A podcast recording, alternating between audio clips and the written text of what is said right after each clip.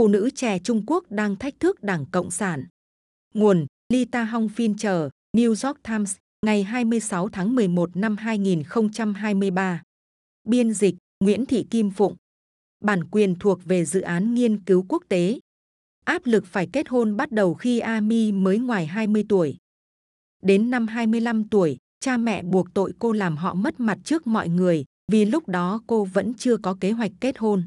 Cha cô cảnh báo rằng phụ nữ sẽ mất giá trong mắt đàn ông khi họ gần 30 tuổi, khi mà, theo tuyên truyền của chính phủ Trung Quốc, thời kỳ phù hợp để sinh con của họ đã qua.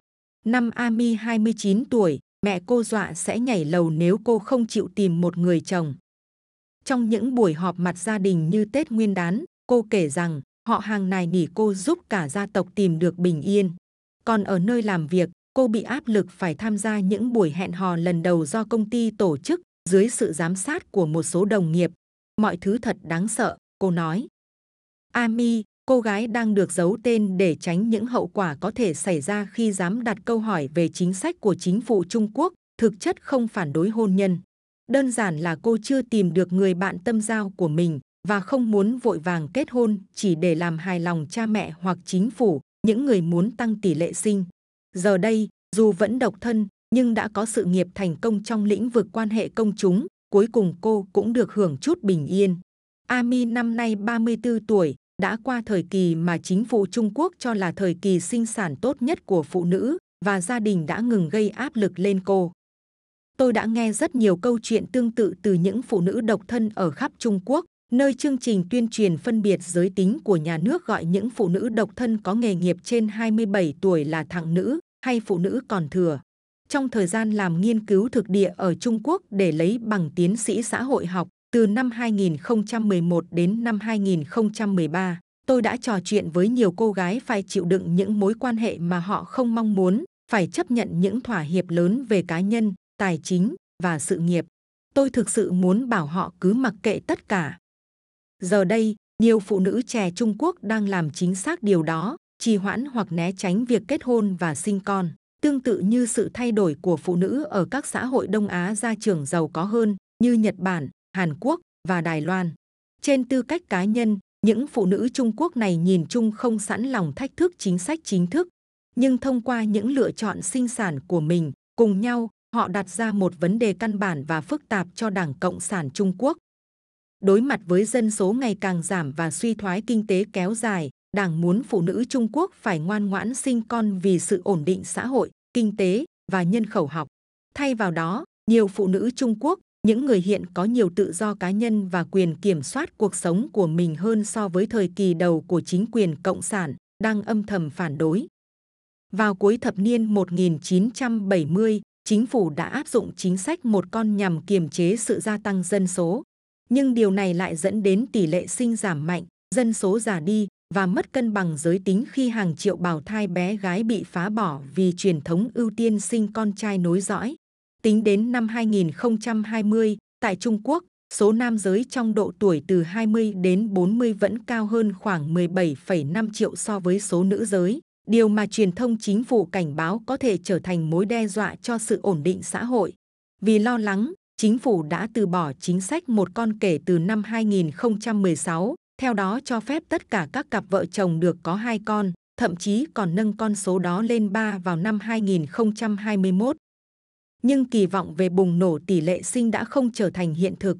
Số lượng các cặp đôi đăng ký kết hôn đã giảm trong 9 năm liên tiếp tính đến năm 2022, xuống mức thấp nhất kể từ khi chính phủ bắt đầu công bố số liệu vào năm 1986. Số ca sinh mới cũng tiếp tục giảm, với chỉ 9,56 triệu trẻ được sinh ra vào năm ngoái, thấp nhất kể từ khi nước Cộng hòa Nhân dân Trung Hoa thành lập vào năm 1949. Dân số quốc gia đã giảm lần đầu tiên sau 6 thập niên vào năm 2022, cho phép Ấn Độ vượt qua Trung Quốc để trở thành quốc gia đông dân nhất thế giới. Nhiều nam giới Trung Quốc cũng đang lảng tránh việc kết hôn nhưng sự thay đổi nhân khẩu học này chủ yếu được thúc đẩy bởi sự không sẵn sàng của phụ nữ trong việc hy sinh sự nghiệp và lối sống hoặc chấp nhận gánh nặng chi phí giáo dục trẻ em ngày càng lớn. Các cuộc khảo sát gần đây cho thấy phụ nữ trẻ Trung Quốc có cái nhìn tiêu cực hơn về hôn nhân so với nam giới. Một cuộc khảo sát của Đoàn Thanh niên Cộng sản công bố năm 2021 cho thấy 30,5% thanh niên thành thị từ 18 đến 26 tuổi cho biết họ không tin vào hôn nhân và 73,4% số người đưa ra câu trả lời đó là phụ nữ. Đó là điều đảng không hề muốn nghe. Mao Trạch Đông từng có câu nói nổi tiếng rằng phụ nữ nắm giữ một nửa bầu trời, nhưng Chủ tịch Tập Cận Bình đã nói rõ rằng việc buộc phụ nữ khuất phục là điều cần thiết trong kế hoạch hiện đại hóa Trung Quốc của ông. Năm nay, chính phủ đã bắt đầu một nỗ lực mới để khuyến khích phụ nữ kết hôn và sinh con, và tại một cuộc họp chính trị hàng đầu dành cho phụ nữ vào tháng 10, Tập đã kêu gọi xây dựng một kiểu văn hóa hôn nhân và sinh con mới, trong đó đảng cố gắng thuyết phục giới trẻ Trung Quốc sinh con.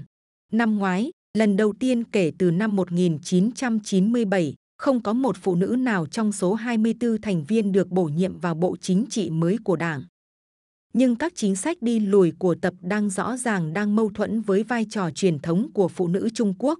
Bên cạnh việc phải từ bỏ các quyền tự do cá nhân và nghề nghiệp, hôn nhân có thể trở thành điều hết sức nguy hiểm đối với phụ nữ Trung Quốc. Nhiều phụ nữ đã phải đối mặt với bạo lực gia đình và sau đó là cuộc chiến khó khăn khi theo đuổi việc ly hôn tại tòa án. Năm 2021, chính phủ thậm chí còn khiến việc ly hôn trở nên khó khăn gấp bội cho phụ nữ khi áp đặt thời gian hòa giải bắt buộc đối với các cặp vợ chồng có ý định ly hôn. Chính phủ của tập đã tiến hành đàn áp rộng rãi các tổ chức xã hội dân sự, khiến các hành động nữ quyền công khai trở nên nguy hiểm.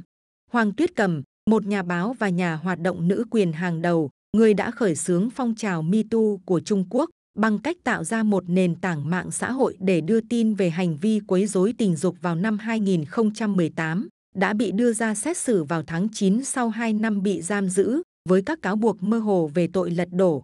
Không có bản án nào được công bố. Xung đột về quyền kiểm soát sinh sản đang xuất hiện, một cuộc xung đột có ý nghĩa lớn đối với quyền của phụ nữ và tương lai nhân khẩu học của Trung Quốc. Đảng đã xác định chủ nghĩa nữ quyền phương Tây là mối đe dọa đối với các mục tiêu kế hoạch hóa dân số và là một ví dụ về sự xâm nhập của hệ tư tưởng thù địch từ nước ngoài. Việc kiểm duyệt các chủ đề nữ quyền trên mạng đã được tăng cường, song song với đó là các chương trình tuyên truyền của nhà nước với quan điểm sai lầm về phụ nữ. Nhưng khi số lượng phụ nữ Trung Quốc theo học đại học đạt mức cao kỷ lục, mối quan tâm đến các vấn đề nữ quyền và khẳng định quyền sinh sản cũng tăng lên. Phụ nữ tiếp tục lên mạng để thách thức sự phân biệt giới tính cũng như sự đối xử bất bình đẳng và trao đổi ý kiến với nhau. Trong bối cảnh ngành xuất bản của Trung Quốc bị kiểm duyệt gắt gao, các tác phẩm dịch của các nhà hoạt động vì nữ quyền như học giả người Nhật Chizuko Ueno đã trở thành sách bán chạy nhất ở Trung Quốc.